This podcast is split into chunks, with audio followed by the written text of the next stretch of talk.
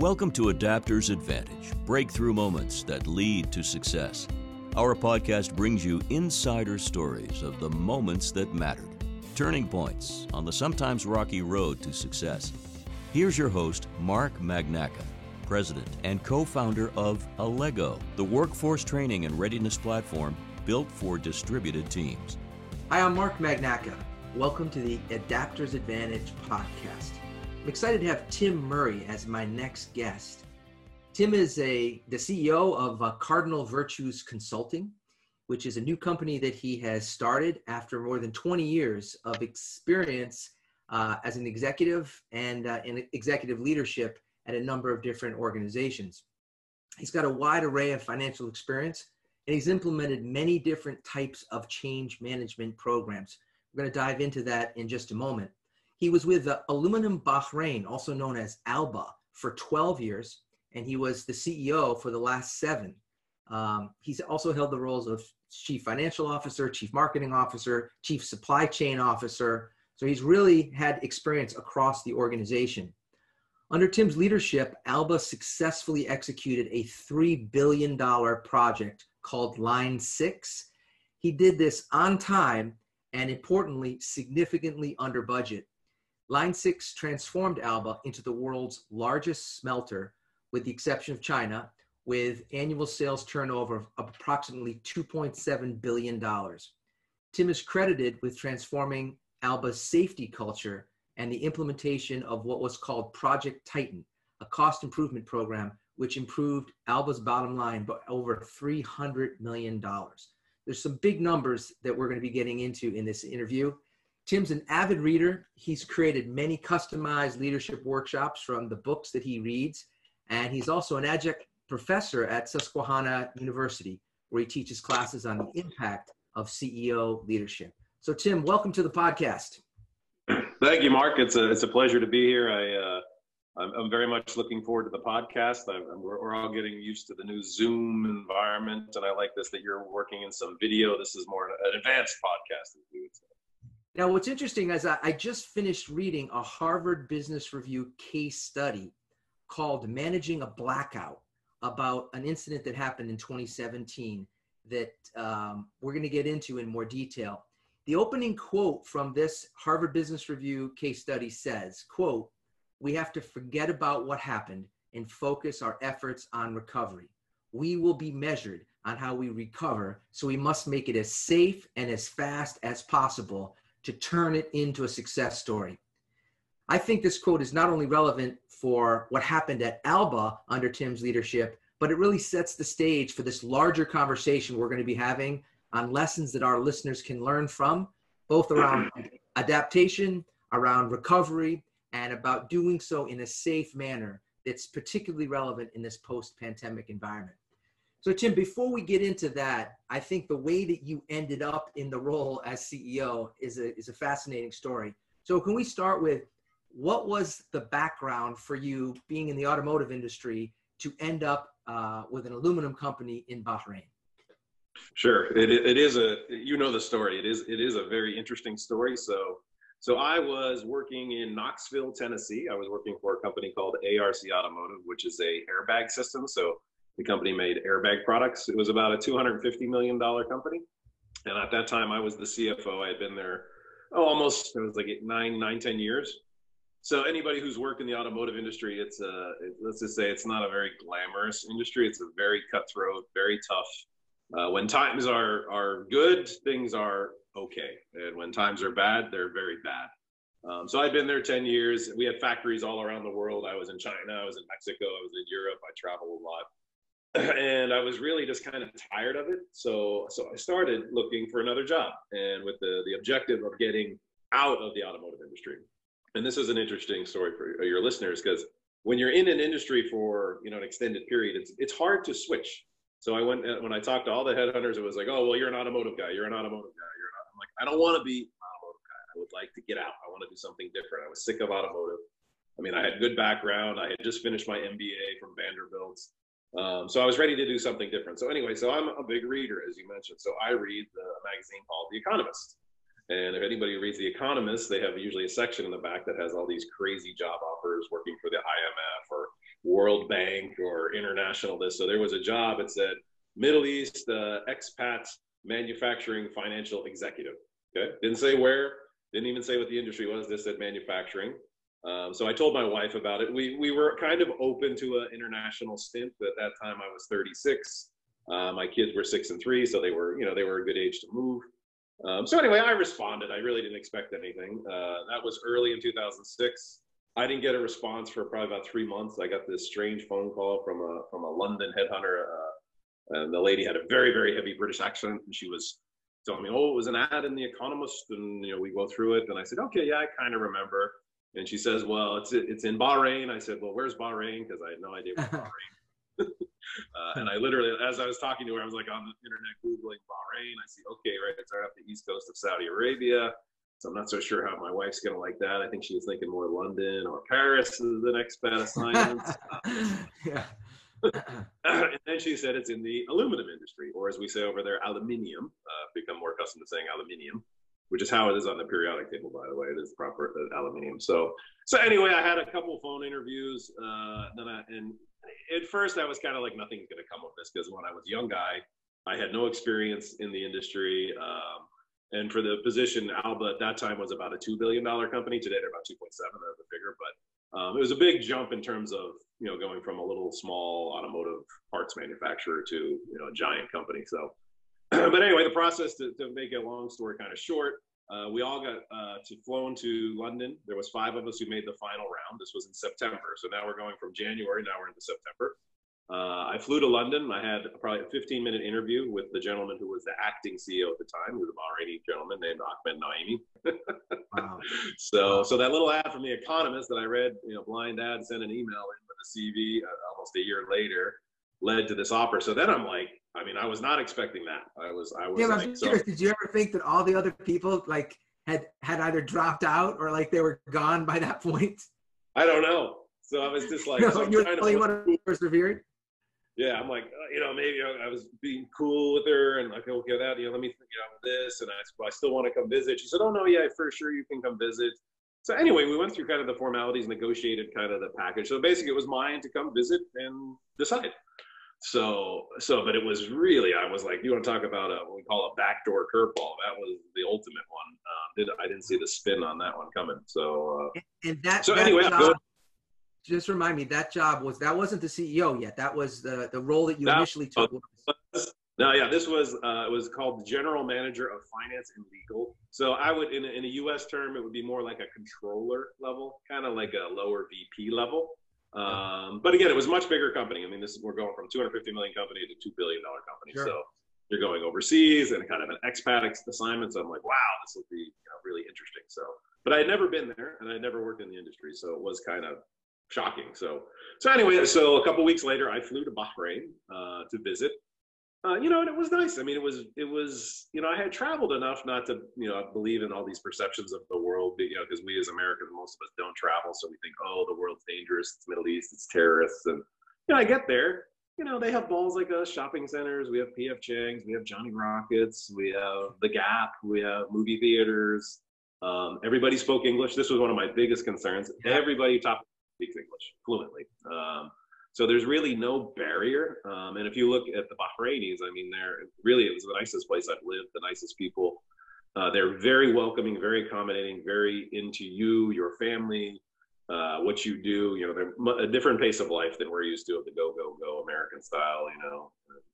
So, and, and, there's, and, and so there's the Bahraini culture, but a lot of the Bahraini culture now is also informed, like in the United States, by immigrants from other parts of the world. So it really is kind yeah, of a global it, environment. Yeah, it's a, it's a total melting pot. You have, uh, again, one point five million people, about, I think, seven hundred thousand are Bahraini.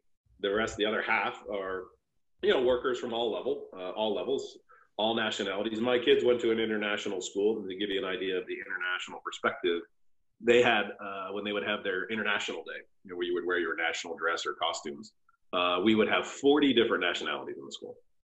Wow. So imagine that, forty different nationalities. So, it wasn't so anyways, go there. So, yeah. Yeah. It was a great visit. Uh, I mean, I was just there for a week, looked at housing, looked at schooling. Um, so I accept, accepted the job, signed the offer there, uh, flew back, uh, you know, and, you know, just gave my resignation. And then like a month later I started. So Uh, but it was, I mean, it was a very strange process. Having lived in the Middle East for twelve years, I, I fully understand the process now, and Ramadan, and how things go slow, and uh, we don't do quick decisions, and there's a lot of bureaucracy, and then all of a sudden there's a quick decision. Uh, but being an American at the time that was not used to that, it was it was a bit of a jolting experience. So, so that's how I ended up in Bahrain. Not your not your typical. Uh, I went to Career Builder or Monster dot com.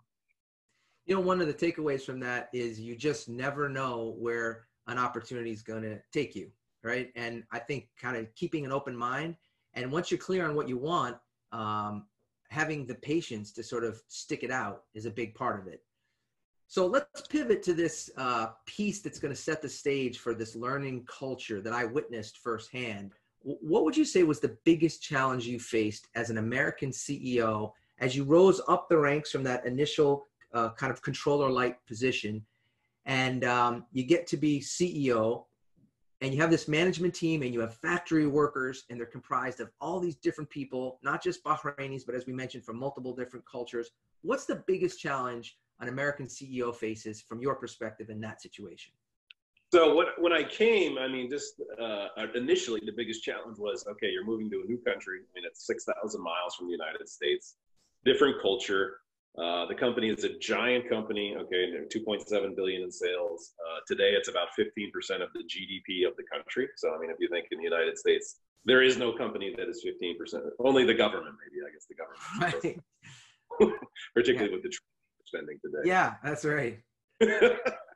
But uh, it was a much bigger company. So, you know, you're, you're in this giant company, uh, kind of under the radar, you know, you're in the newspaper. You know, people say you work for Alba. The whole country knows who Alba is. You have huge employment. You know, we have about four thousand people, including contractors in the plant. Um, you know, I'm going from a plant of, say, six, seven hundred people. Um, so for me, that was a big shift. I was, uh, you know, this the young guy going there. So, but if we fast forward to C E O, okay, I've been there five years. I came in two thousand seven, and then I got promoted uh, in two thousand twelve. So, okay, so I'm still relatively young, forty-one. So. Uh, and this is another lesson, I think, for your listeners. You know, when you go overseas, your ability to accelerate your career is, is much faster. Uh, you know, imagine I'm forty-one and I become C E O of a two point seven billion dollars company. That never happened in the United States. I'd be lucky if I was sixty if I got that chance. Yeah, and maybe in, maybe in technology, but definitely not in heavy industry like yeah, that. Yeah, definitely not in heavy industry or, or a big corporate type structure. So. Um, so, you know, you get opportunities you probably wouldn't get in the United States much earlier in your career. Uh, I was a product of kind of the restructuring. Uh, if you look at two thousand eight, two thousand nine, the global financial crisis, we did a lot of restructuring. We brought in a company, a company known as McKinsey. Most people know McKinsey. Um, you know, we did broad restructuring, change things. Like, and this is when I got to do all those roles you mentioned. I was in charge of marketing. I was in charge of purchasing. So, so an advantage when I, when I was promoted, I had been there five years. So. So I knew the culture. I kind of knew what you could do, couldn't do. So I think that helped me. But again, the biggest challenge at the time, uh, we weren't making a lot of money. Metal prices were low. We had a bad safety performance. We were having a lot of injuries. We were even having some fatalities, uh, very horrible things. So that was my number one objective. And here I am. Okay, I'm a finance guy, right? So I'm a young guy. I'm a finance guy. How's the finance guy going to fix safety? Um, so that was a very big challenge when I first started um, to get get safety kind of back on track, which today, fortunately, knock on wood, um, Alba has great safety performance now. But so those were the biggest things. And then also being, uh, I think that young guy, because people looked at me before as, okay, he was kind of the young American. All right, now he's the C E O. And so, and I can tell you, when you become a C E O, it's very different. Uh, I had done all the functions. I pretty much knew everything about the company. And so when I went into the chair, I wasn't really worried about, okay, well, I know, I know everything, but when you're the boss, you know, the buck stops with you, right? The buck stops here. So, so it wasn't like, oh, you know, go ask the C E O what he thinks, or go over and see what the C E O thinks. No, now you're the C E O. So, and you're responsible. And so when you think about, you know, safety, take, you know, these fatalities we were having, you know, you're responsible, you know I mean? And I've seen several fatalities. It's a horrible thing. And having to see the family and having to see the wife, and these are horrible things. And, you know, you're the guy in charge. That monkey is now on your back. Um, and so in terms of you're in charge, you're, you know, the buck stops with you. So you being the C E O, it's very different than when you're in a lower level position. You know, at the end of the day, you're in charge, and you're the one who's going to be held accountable by the board. And there's a critical distinction here, Tim. Unlike in the military, where there's a, un, there's a contract in effect that when you sign up for the military, you recognize that in an all volunteer army, that you put your life at risk, particularly in a combat situation. But generally speaking, when you go to work, you don't think of that. You don't think no. about the fact that for most jobs that, that, that uh, there's this level of uh, risk that's involved. To give you an idea, Alba is three square miles, okay? And so you say three square miles. So I tried to find something to make that uh, uh, applicable. So I'm, I'm a big Yankees fan, as, as Mark knows. Uh, yes. So if you took three, three Yankee stadiums, that would be the size of Alba. Wow. wow. To give you an yeah, idea. I mean, so, so think of a Major League Baseball park times three. That's the, site, the size of the facility. So Tim, one of the things I remember us talking about from when we first started talking on the beach, I gave you a copy of So What, and you said, you know what, I think I'm going to give this to my managers, which you did. And then you invited me to come to Bahrain to talk, uh, to do a keynote and, and a multi-day trainings for your team on this whole concept. And then I realized when I got there that there was literally, you'd help them create a library, and there was a book club, and there was this whole culture that had been established that didn't exist before on reading. So what was the initial reaction that you got when you introduced, hey folks, what we're going to do is we're going to start reading books here at Alba? So yeah, it was interesting. So as uh, again, as a big reader, when I became, became C E O, I was like, okay, there were some things I wanted, concepts I wanted to translate. So, and I felt just, and what I would do is I would have basically these one-day offsites. And so I would give what I, what I would call baby books. Uh, I would give the, the the management team, and this would be a group of about fifty people, kind of our senior management team, the book. I give them a month to read it, and then we'd have a workshop. So the first, very first one I did was called The Five Temptations of the C E O. Uh, it's by Patrick Lencioni. Highly recommend it. One of the very best management books I've ever read. It's a very simple book. You probably, you know, a, a good reader will finish it in two or three hours. It's a little fable story, and there's basically the premise is there's these five temptations that every C E O faces. It's uh, status over results, popularity over accountability, conflict over harmony, certainty over clarity, and invulnerability over trust. So he boils down being a manager to those five temptations, which I think are very good, by the way. It's a very simple way. So I gave it to my staff, and I'm C E O, right? So I'm the boss. Um, and I gave them a month to read it. We had an offsite, and we get there, and I would say at least half the people didn't read the book. And then, I'm just curious, do you think, did they think you wouldn't know? You know, I think they, no, I, I don't think, I, I, because I, we had never done it, I think they just assumed it was like any other kind of management offsite. There's right, gonna be you were going to talk, they would listen. I'll talk, there's going to be some group activities, and then we're going to read. But, but I actually run the offsite, so, so I'm going through, and, you know, we start, I give, okay, well, what did you think of this? You know, and I was getting blank stares here in the headlights, and I'm like, all right, and then I then I was then I was then I got upset, and I said, okay, raise your hand if you read the book. Okay, and if you didn't read the book, you weren't raising your hand, right? Because then you were going to get tortured if you did. So. Oh, absolutely. Yeah. So then I was just like, okay, well, we're going to go through this, uh, and I said, you know, I see, I'm very upset with this. This this, this better not ever happen again, because I'm the boss, right? Imagine, imagine you, you have this power. I'm the C E O. I could fire you, and you didn't read my book, and you come to an offsite. So. But to show you, like, that's just this culture of reading. I mean, it's not just there, it's everywhere. Today, we do not read. I mean, okay, we get a blip, we get a notification, we get Instagram, we get Snapbook, we get Facebook, all these things, but we don't take the time to read. And, and to me, it's a lost, I think it's a shame, it's a lost art, because to read a book, it, I mean, like one, when you read it, that's all you think about, right? And you can't just read a chapter or just an article, or, I mean, you really need to get into a book. So anyway. Um, so then the next one, so then we had the next, uh, workshop. I forget what the next book was. I forget what I did. I think I did, I think I did Who Moved My Cheese. Okay. Very simple one. Right.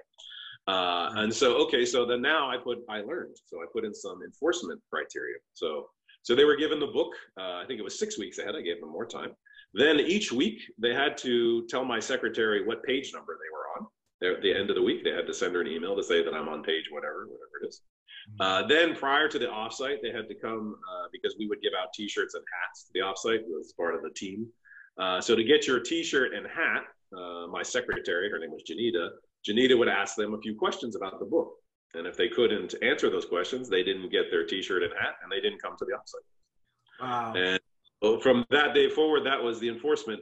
And, you know, and the reality is, if I didn't do that, they wouldn't do it. I mean, there would be some that would, but it had, I had to make it very painful and almost like, you know, a kindergartner that, you know, sign this and this is what page number you're on. And But otherwise, they wouldn't be disciplined enough to do it themselves. Uh, and then they'd wait till the last that was, minute. That was in so. the beginning. That was in yes. the beginning, though, right? So then what happened, like, because in terms of the evolution, by the time I was there, um, and, I, you know, with the shirts and the meeting and people, read, like, it seemed like it, the approach did work because people did start reading the books and being able to talk yes. and tell yeah, them. I think they realized, one, I wasn't giving, I was giving them good books, as I would tell people. I'm like, I've read hundreds of books. I'm only giving you the very best of the best. And I think they did have fun at the workshop. They understood it, it helped them. And it was nice because actually they would take the books, they would share them with their family or their kids. One of the takeaways for our listeners is a concept called uh, easy, hard now, easy later. And what, what, you're, what you heard, uh, as Tim just described this, it was hard. Like he had to use all of the power of the title in terms of that role, as well as sort of his personal energy to corral people to get this thing started. So it was hard in the beginning, but then there was a certain momentum. And then people began to realize, especially as, as so many of them started to get their M B A, like if you want to be someone who's respected in this culture, you have to be educated on the topic at hand. Otherwise, you have no right to even really be contributing to the conversation. So by right. the time I got there, I, I saw that there were so many eager people who wanted to learn. You know, they didn't want to just sit back in their chair and sort of observe. They recognized, like you said, that they're working for one of the pre- preeminent companies in the country, responsible for fifteen percent of the G D P. And to compete in that marketplace, you better be executing on, on great ideas. That. So it's against that backdrop, Tim, that you come in and, um, and, and as you said, there were fatalities that happened with the previous C E O. What happened when you basically put down the gauntlet and said, I want to have a work environment where there are zero fatalities? Not two or three is acceptable, but zero. Right. Yeah, I mean, the, so as you mentioned, the safety concept, it's it's around the world, it is very different wherever you go. Um, and it wasn't that we safety wasn't a priority. But like at Alba, Alba's a fifty-year-old company, this giant company, fifteen percent of G D P, again, three square miles. I mean, we had well-established systems, processes, uh, you know, but what we do as a process is inherently dangerous. You have hot liquid metal at uh, nine hundred sixty degrees C, which is almost two thousand degrees uh, Fahrenheit, uh, moving around big vehicles, big cranes, you know, so if you don't follow the procedures, you know, you can get killed. Uh, I mean, so it's it's serious. So I think that problem we had was, it was the mindset of, of a compliance mindset versus really believing or ownership. And so it was a big challenge because, like, again, I come in, you know, and, you know, we, we had just had two months before it had our, our fifth fatality in less than three years. And so as C E O, I'm like, you know, what do I do here? I mean, because, like, you know, people were scared. Um, but, you know, we had become, an uns- you know, people, you know, didn't want to come work there. Uh, it was a dangerous place. Don't go work at Alba. You might get killed. Uh, and again, here's your kind of premier company, fifteen percent of G D P, huge, you know, you know, where it shouldn't be that, you know, it's, well, it should be the flagship versus this bad company to work for. So, so to get that, you know, that priority shift, it was tough. So at the time we were having, we had consultants in, okay? So we had some consultants that were safety consultants and they were good consultants. Uh, but as we know, with most consultants, when they come in, it's very easy to shift the responsibility of the consultants. They're happy to take the responsibility because you keep paying them. So. Uh, we had had these consultants for about a year, maybe a little bit more than a year. We had brought them in because we were having fatalities, so we brought in the best, one of the best consultants in the world. And, you know, it was, and again, they, it's not that they were bad, but it was like the consultants here, it's their problem. Uh, and I firmly believe on safety, you cannot outsource safety. You can outsource a lot of things, but not safety. Uh, and we didn't have the belief. Uh, we didn't, you know, own it. We didn't take the ownership. Um, and so... The second day I was C E O, I terminated the consultants, okay? Um, and I said, there's no more consultants. There's no more safety consultants. And it was very interesting. So it was my decision. Um, and my executives, most of my executives at the time were against the decision. Uh, they all told me, don't do this. You're a new guy. You're a finance guy. Why are you taking this risk? They're going to blame you. You know, we love to blame. Um, and I said, no. I said, you know, I am responsible. And I said, now we're all responsible. I said, so there's no more consultants. And I said, you know, if we continue to have this, you know, maybe I'll be gone, but you'll be gone too. And so we're all going to be on the ship together. And and so it really shook the organization because, again, again, the power of the social media and the small environment, you know, they're like, Tim, Tim, Tim sacked the consultants today. And they're like, whoa. And everybody was like, okay, they're serious, because we had to shake it. It had to be something drastic. We couldn't just say, oh, we're going to do another workshop on safety, or we're going to do another plant visit on safety. When they realized, okay, and, and I can tell you, my again, my executives and my management team, they knew they were responsible. There was no more, oh, well, the consultant's here, they'll do it. And right, so right. I think shifting that, the, you know, as I called it, the monkey is now on our back. There is no consultant to call or blame.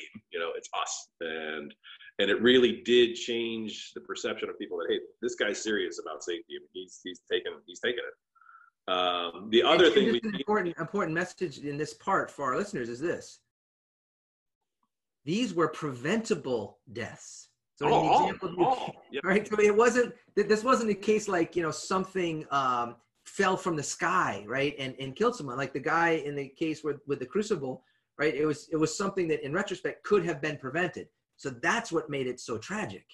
Right. Yeah. And all, I mean, if you look at, I would say ninety-eight, ninety-nine percent of the safety in- instances you have, it's behavioral. I mean, in this case, the guy was walking in an area he shouldn't have been. There was a coworker who was there, who was supposed to be helping him.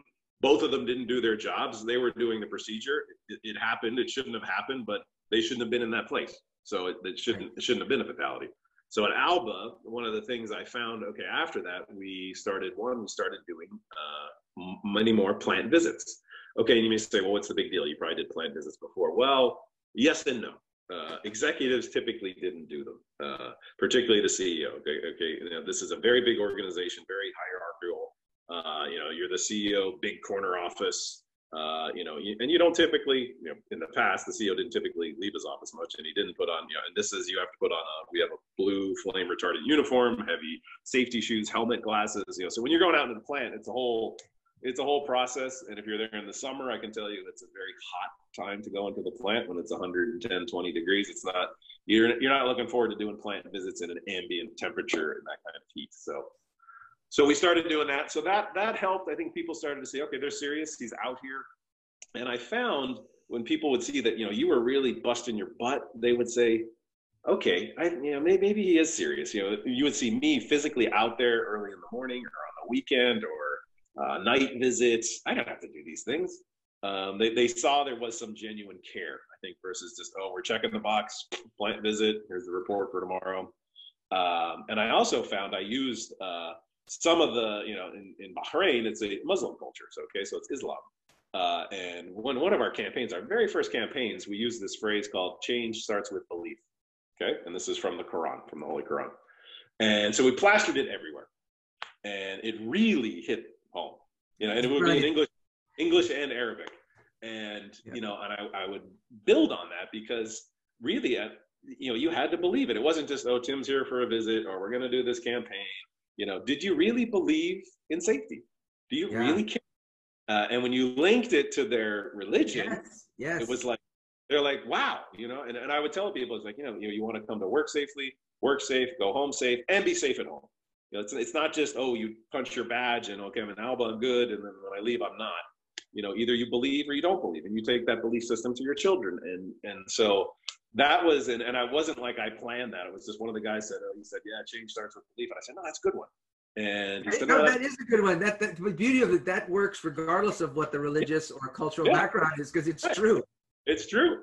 So, and then the other big thing is we, prior to that, we had eight safety principles, okay, eight. So imagine trying to remember, and it was the management will take responsibility for safety in every aspect. Employees are expected to, you know, they, there were these really long sentences. Um, they were eight. These were something the consultant recommended. Uh, we and the theme around it was really, we put a camel around it because it was the Middle East, which I think was, my personal view was kind of offensive.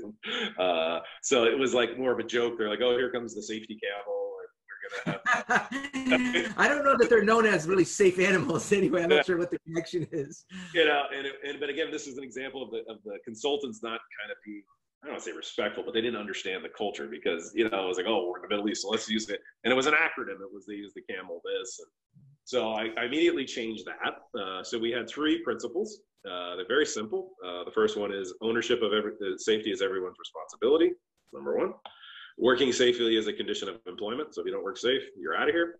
and all workplace injuries and illnesses are preventable. Okay. And then we changed the symbol from a camel to a rocket.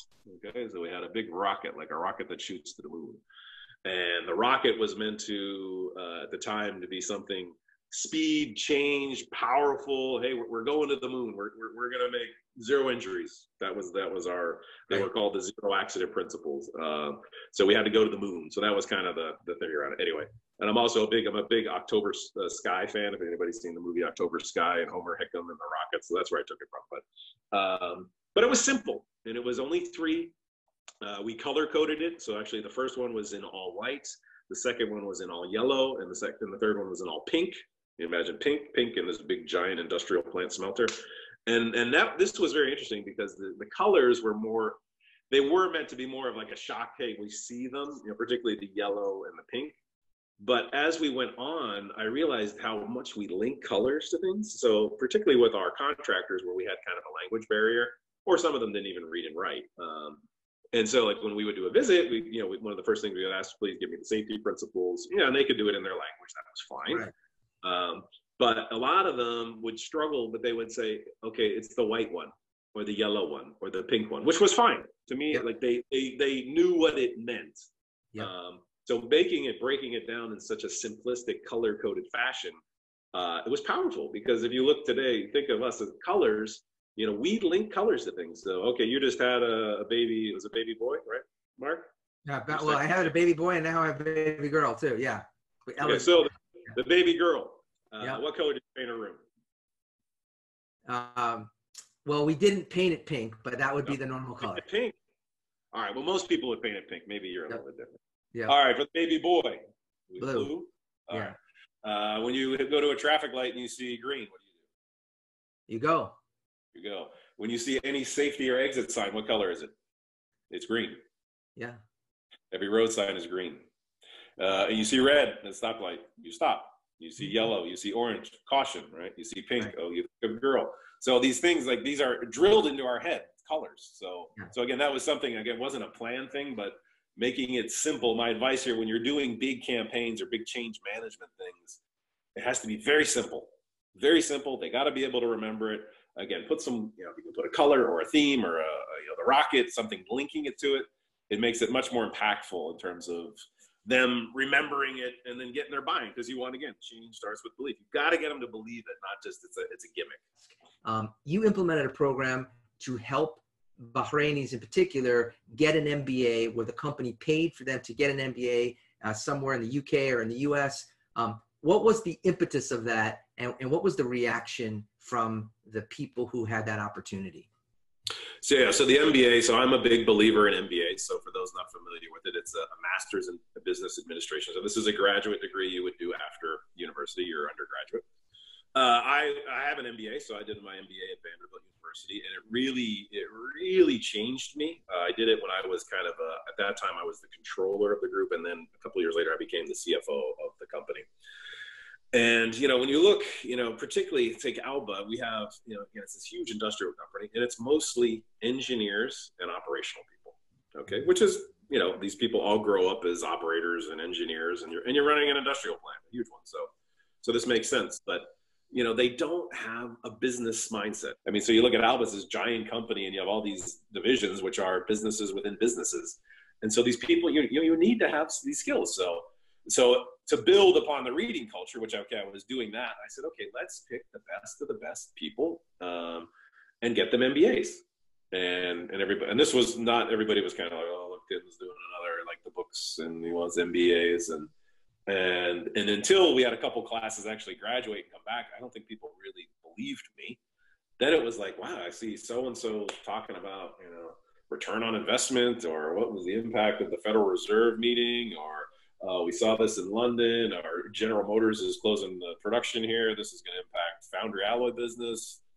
And it took it took some time. Um, right.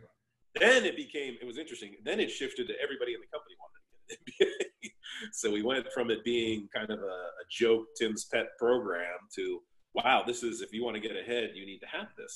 Uh, and so by the time I left, I think we had around sixty M B As, either graduated or in, in process. So Uh, and basically, when I was C E O, there was there, when I started, it was one, it was me, it was one. But while Line Six was being constructed, Line Five um, had there, there was um, an incident that that Tim will tell you about that's covered in this Harvard Business Review report. But let's just give them the short version of what happened on April fifth, twenty seventeen, and, and how you. All right. So April fifth, twenty seventeen. So I had just uh, been home in the U S uh, for a couple of days. I was home for Easter break. Um, so, and anybody who's traveled to the Middle East, it's quite a long journey. It's about, it takes about a whole day between layovers and, you know, it's in flight time, it's probably fifteen hours. And then you have layovers and all that kind of stuff. So say twenty-four hours door to door. So, I mean, I just gotten home, you're getting jet lag, you got an eight hour time zone change. So you're just getting yourself adjusted. Okay. I get a phone call, uh, from the chief operations officer who is, who was, who was acting for me. He was, you know, acting C E O at the time while I was away. I was supposed to be away for about three weeks.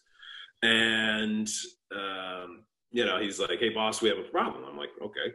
And he's like, "You know, we lost power." And I'm okay. I mean, we, Alba, to give you an idea, Alba has four power stations. Um, so, you know, you have lots of what we'll call redundancy capacity and all these things. And in Alba, we have our own power stations because we're continuously supplying power to the pot lines twenty-four hours a day, three hundred sixty-five days a year. You never stop a pot line. It's a continuous flow. You know, and so when he said it, I'm like, okay, well, which power station went out? You know, because we have four. And within, and within the power stations, you have multiple turbines. So normally it's one or two.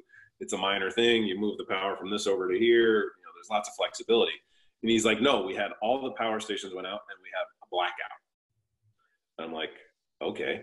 And then, then I'm like, now I'm really nervous because, it, it, and again, in our process, power is like, power is like the blood in the body. Okay. You, you, you have to have the blood and it's got to be pumping and it's got to be flowing. So if you stop the power for more than four hours, the whole plant stops. The, the pots, what happens is they solidify. We call it a potline freeze. Uh, because you have these giant pots you saw, okay, you saw the video, and each one of those pots, which is kind of like the size of a, think of a small boat hull, kind of, that's what each one, in Line Six, we have three hundred, or what do we have, no, four hundred twenty-four pots, okay, so, and it's a, it's a mile long.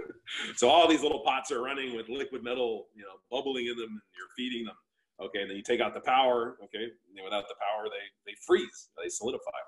And then, then it's, you know, six to nine months to recover. It's, it's disaster scenario. Okay. So one, we had never had this. We had never had a, a blackout. Okay. Again, we would lose power stations. We have backup. We can take uh, power from the government grid. Um, so anyway, so I'm like, okay. And so I'm like, and he's explaining what happened. I said, okay, let's forget about what happened. I said, where are we at? And he said, no, we've restarted this and we've restarted this. And, and so then we got the power back up within about two and a half hours. So it was close. Uh, Because if you get to four, you're, that's it, game over. So it was terrible. So anyway, we recovered the power, but then unfortunately it was about ten hours later, uh, we had in one of the, in Line Five, this was the biggest line at the time before Line Six, we had what's called an open circuit. So one of the pots had leaked, okay? So the, this liquid hot metal had leaked from the pot and it had burnt through the bus bar, which is basically the circuit, which is the power circuit around the line. So if you cut the circuit, you have live electricity floating around the plant, so you have to cut the power again because people can die. So, so then we ended up, as a result of that, and this whole instability was caused from the original blackout. Uh, so I left the very next day. It was ten o'clock at night. I arrived at ten o'clock the next night in Bahrain. It was a Saturday night, um, and it was utter chaos. I mean, it was just, again, if you picture that video, the size of those lines, just imagine they're all basically shut down. There's smoke billowing everywhere. There's people running everywhere. It's, it's this chaos. I mean, it's just, it was, it was, it was a horrifying experience in terms of, and, and it was, it was tough because, you know, I had not been told everything. Uh, they were not delivering all the bad news, uh, which was a bit upsetting to me. Um, it was w- much worse than I had expected. So it was, it was bad. Uh, and so anyway, that pot line went down. This first time in our history, we lost the pot line. To give you an idea, Line Five is about, oh, it's about seven hundred, six, seven hundred million in annual revenue. Okay, so imagine, you know, poof, that's gone. Um, and to get it to recover, um, it took us about four months to recover it, uh, which at the time, actually, we did a great job recovering it. This is about the recovery.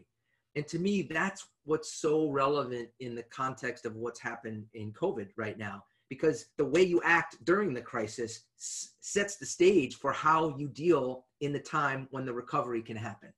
Right, right, exactly. And you have to, and the other thing uh, I'm a big believer in is direct communication. So, you know, you as the leader you, you know, you delivering the message is, is different than my, my V P or the manager or the superintendent. So we, I think we adapted pretty quickly. We were fairly resilient, uh, given the situation. Again, blackout had never happened. Never had lost the hotline. I mean, these were, these were extreme, you know, again, it's like the pandemic. We shut down the U S economy for the first time. I mean, well, these are, that's why the, the metaphor was so apt. And the interesting thing, Tim, it's not like the process on line six stopped. You didn't have the opportunity to say, well, because I have the crisis to deal with, everything else has to stop. That had to, uh, the rest of the lines had to keep going. Right, right, right. And so at this point, you have the strain of, okay, you're recovering all the other lines, which they also had to be brought back to normal stability, which took some time. You have line six, which is, you know, kind of halfway-ish through construction. Uh, we still had a little bit more to do, but uh, so yeah, I mean, it put a tremendous strain on the organization because, you know, imagine we, you know, four months of basically starting a potline, you know, which is something in, in your industry, you do that every ten to fifteen years. You don't have this skill set laying around. Uh, because these are huge investments, you know, you do it every ten to fifteen years and you upgrade your facilities. So, so no, it put a tremendous strain on the organization, but, um, you know, Tim, I have to tell you though, even I hadn't made this connection w w until you just said that, but if you think about kind of like SARS, you know, early two thousands, right? There was a, a small body of people who had the knowledge, who were firsthand, who dealt with that pandemic, right? But a, a in terms of being able to um, quickly flip a switch and say, well, what can we learn from those people? It took time to be able to derive what can we learn from the past virus uh, pandemics that have spread and be able to apply those lessons. And so I, I think this whole idea of being prepared in advance, you know, it's, it's not lost on anybody listening now, but it's easy to get lulled into complacency over time and forget. Let me pivot from this piece. So the, you, you managed through this crisis. Um, what's the biggest takeaway for our listeners that relates to how you adapted to this crisis, and what can our listeners learn from this as it relates to this post-pandemic environment we're moving into? I mean, I think from the crisis, again, one about communication. I mean, I can't emphasize that enough. It's, you know, you got to communicate, communicate, communicate, uh, and over-communicate uh, because, you know, in these times of crisis, people want information. And, and if you don't give it to them, then the rumor mill just goes wild. And, and, and if we, as we've seen, particularly with the pandemic, like you look at social media and the power of the social media and what flows and what's this and what's that. And Trump said this, and we heard about a new vaccine and this is going to happen. And um, so you've got to communicate a lot, you know, early and often, I would say. Um, also, again, the bad news, you know, you, you, you're in these crisis situations, everybody's got it. You got to get all the, the data on the table. You got to have the facts. You know, people who are making decisions can't make good decisions if they're not given good data. And so in terms of, you know, even as, as bad as it may be, and you're afraid you're going to get fired or you're going to get punished or something like that, you got to have that level of trust that the, those things are, are delivered. So, so that's critical. I mean, in the age of the, the pandemic, I think you have to be positive. I'm a big believer in being positive. So one of my uh, sayings I like to use, it's a, it's a Colin Powell, General Colin Powell, it's a perpetual optimism is a force multiplier. So you have to be positive, you know, and if you're positive, your people will be positive. If you're negative, your people will be negative. So as we get ready to wrap up, Tim, I know you do a lot of work with young people. You're, you're an adjunct professor. Um, it, so both at doing work at Susquehanna and, and helping in your, your alma mater, um, relative to your M B A at, at Vanderbilt. Um, when you think about young people, and I mean anyone who's students, college age, M B A, uh, what would you say is the most important skill based on your experience that people should be learning or improving on today as we move forward in this uh, economy that people need to adapt with? I mean, it's very interesting you say this to me because, okay, I taught in the spring for the first time here. So I had a class of sixteen. And the class that I teach is called the C E O Challenge. Um, so my advice, okay, one, okay, we talked a lot about the reading. I really think you need to read. Um, and you got to, it's not just in the classroom, uh, get into the habit of reading. There's a great book called The Power of Habit, which was also recommended by Mark to me, one of my favorite books, um, and about the building of habits and successful habits, as well as the Stephen Covey, the, you know, the seven highly uh, effective habits of successful people. But Um, but just get into that habit of reading. It shouldn't be, it shouldn't be work. It shouldn't be, oh, I have to do it because of class. You read whatever you want, but just get into the habit of reading. Okay, when you get into the workplace, uh, I think a very important one, which we miss a lot, is listening. Uh, I think we're all so busy. We all like to talk over one another, or we have social media. And I think that ability to listen, uh, particularly as you move up the chain, up the ladder. But again, that, that listening, it's, it's a very critical thing. There's a, there's a nice phrase I read. It was one of the books I read recently. I think it was uh, called Thanks for the Feedback. And it said, are you listening to uh, reply, or are you listening to understand? Mm, okay, yeah. So listen to reply means I'm ready to, I'm going to argue with you. And as soon as you're done talking, I'm going to argue back. Or are you really sitting there and listening to the person? So are you listening to reply, or are you listening to understand? Because I don't think we do a lot of listening to understand, unfortunately, in our world today. Um, so I think those are very important. And my last piece of advice is you need to work hard, and don't expect bonuses and benefits and flex time and all these things. Uh, you know, our society and this job market is going to be a disaster. It's gonna, I think it's going to take years for us to recover from this. It's not going to be a normal situation.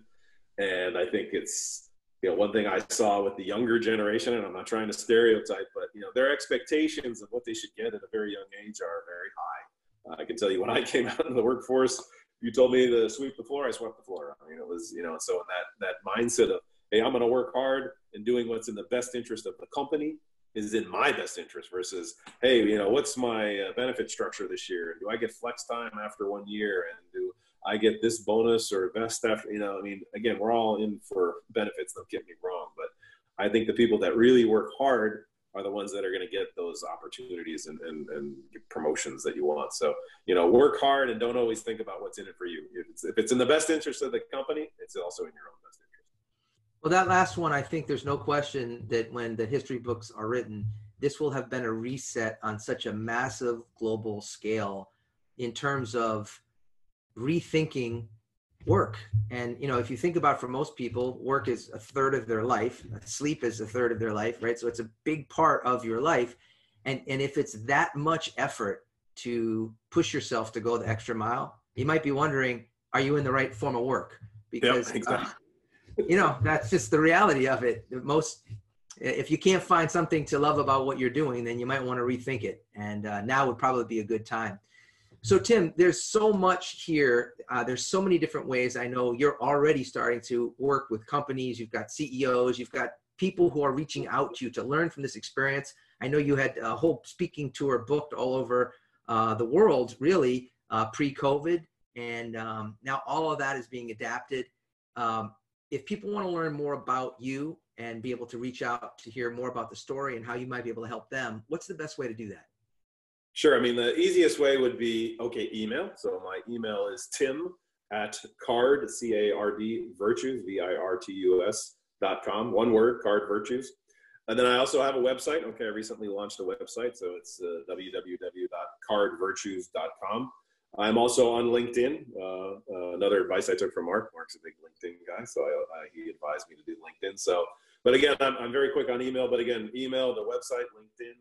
Um, I'm happy, and if you have any questions or whatever, just, you know, please forward me. I'm happy to, you know, follow up on anything. It doesn't have to be an official uh, consulting arrangement. There are so many elements to this. The one that may be of most interest to many of our listeners is this ability to help install a learning culture that, coincidentally, McKinsey says in a recent uh, report they've just published, that one of the keys to resilience, to making sure you don't get knocked out when a pandemic like this happens, and who knows what happens if it comes again in the fall, is having, yep, a learning culture. You built a learning culture, and I think that may be where some of the questions come from. No, and I think when you said this final point on the learning culture, in most of the businesses today, you know, how do you differentiate yourself? When you look at the products we sell or what we make, at the end of the day, it's the people that make the business, right? I mean, your competitive advantage is your people, and your good people, you want them to stay. You need to train and develop them. It's not, it's not about pay and bonuses. And, okay, that's, it's kind of a given by industry, right? So, you know, how do you differentiate yourself? It's your people. Well, there's a reason why, um, and I'm going to put the link. There's a reason why Harvard Business Review, Harvard Business School, I should say, um, turned this into a case study. And they turned it into a case study before COVID nineteen happened. But I think there are huge lessons and huge implications for the concept of building an organization. You had your own uh, experience, pandemic-like experience with what you've described here with Line Five. You had a recovery from that. And um, that the company has continued to thrive even as you've moved on from being the, the C E O, because a lot of this has been built into the organization. So ultimately, I think for business leaders, that's the ultimate uh, legacy, is to know that you've helped create a culture that can keep adapting over time. So Tim, with that, uh, thank you so much for joining this uh, podcast. Um, I'm sure we'll be continuing this conversation and love to have you on again in the future. All right. Thank you, Mark. I appreciate it. Thanks for joining us this week on Adapter's Advantage, available on all major podcast platforms. Make sure you visit our website, allego dot com, where you can subscribe to our podcast so you'll never miss an episode. If you liked this show, you might want to check out our virtual training kit to learn how to keep a remote team running at full speed. Go to allego dot com slash virtual to download your kit today. Be sure to tune in for our next episode. And don't forget, one new idea can change your life.